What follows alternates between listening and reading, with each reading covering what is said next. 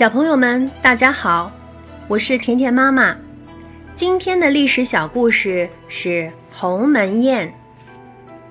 在秦朝末年的时候，为了推翻昏庸的皇帝，出现了很多义军，其中以刘邦和项羽的力量最大。项羽和刘邦早就约定好，谁先攻破秦国的国都咸阳，谁就称王。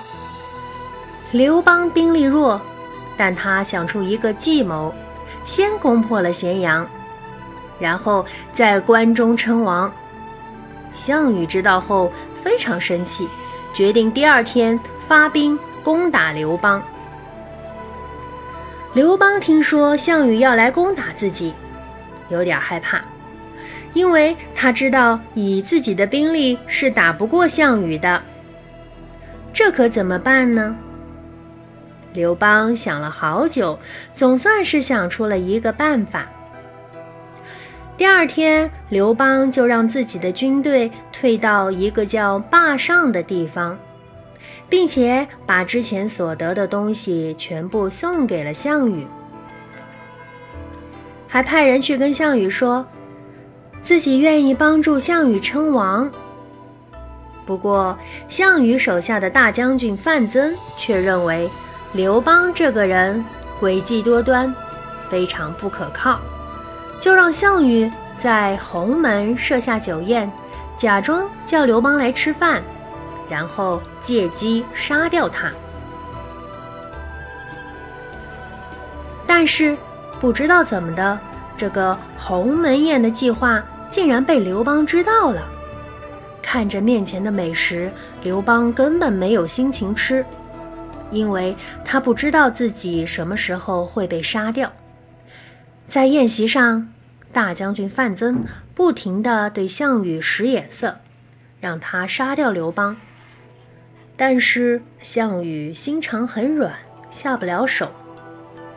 看项羽没有行动，范增急了，他叫来项庄，吩咐项庄为大家舞剑助兴，让项庄趁机杀掉刘邦。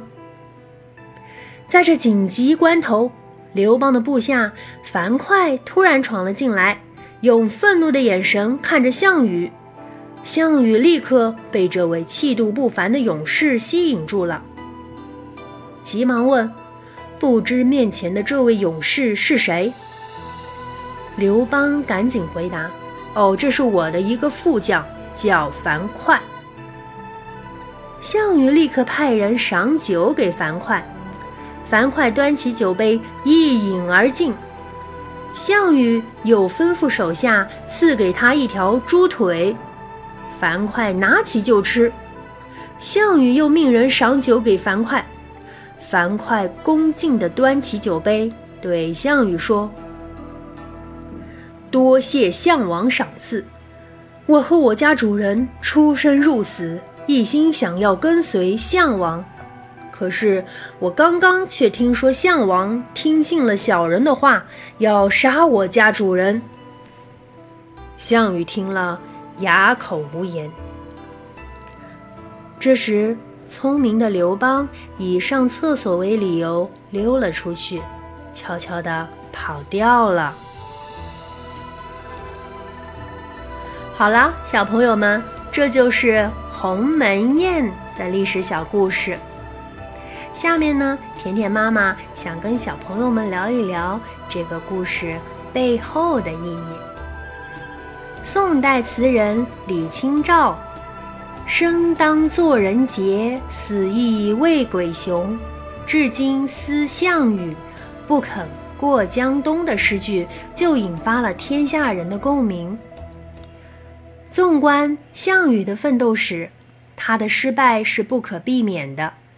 除了性格因素以外呢，主要是他没有顺应人们保持国家统一的愿望，分裂天下，大封王侯，最终呢走向了失败，看着实在令人可悲可叹。正如《孙子兵法》所讲：“攻心为上，攻城为下，人心向背，决定成败。”项羽失败是。败给了自己。刘邦的成功是赢得了人心。追溯那段遥远又真实的故事，鸿门宴这一千古盛宴留给了人们许多精神遗产。有的人可能体会到的是如何掌握主动，有的人可能体会到的是如何运筹帷幄。有的人体会到的是如何信守仁义，小朋友们，你们听了《鸿门宴》这个小故事，体会到的是什么呢？好了，小朋友们，今天的故事就到这里，我们明天再见。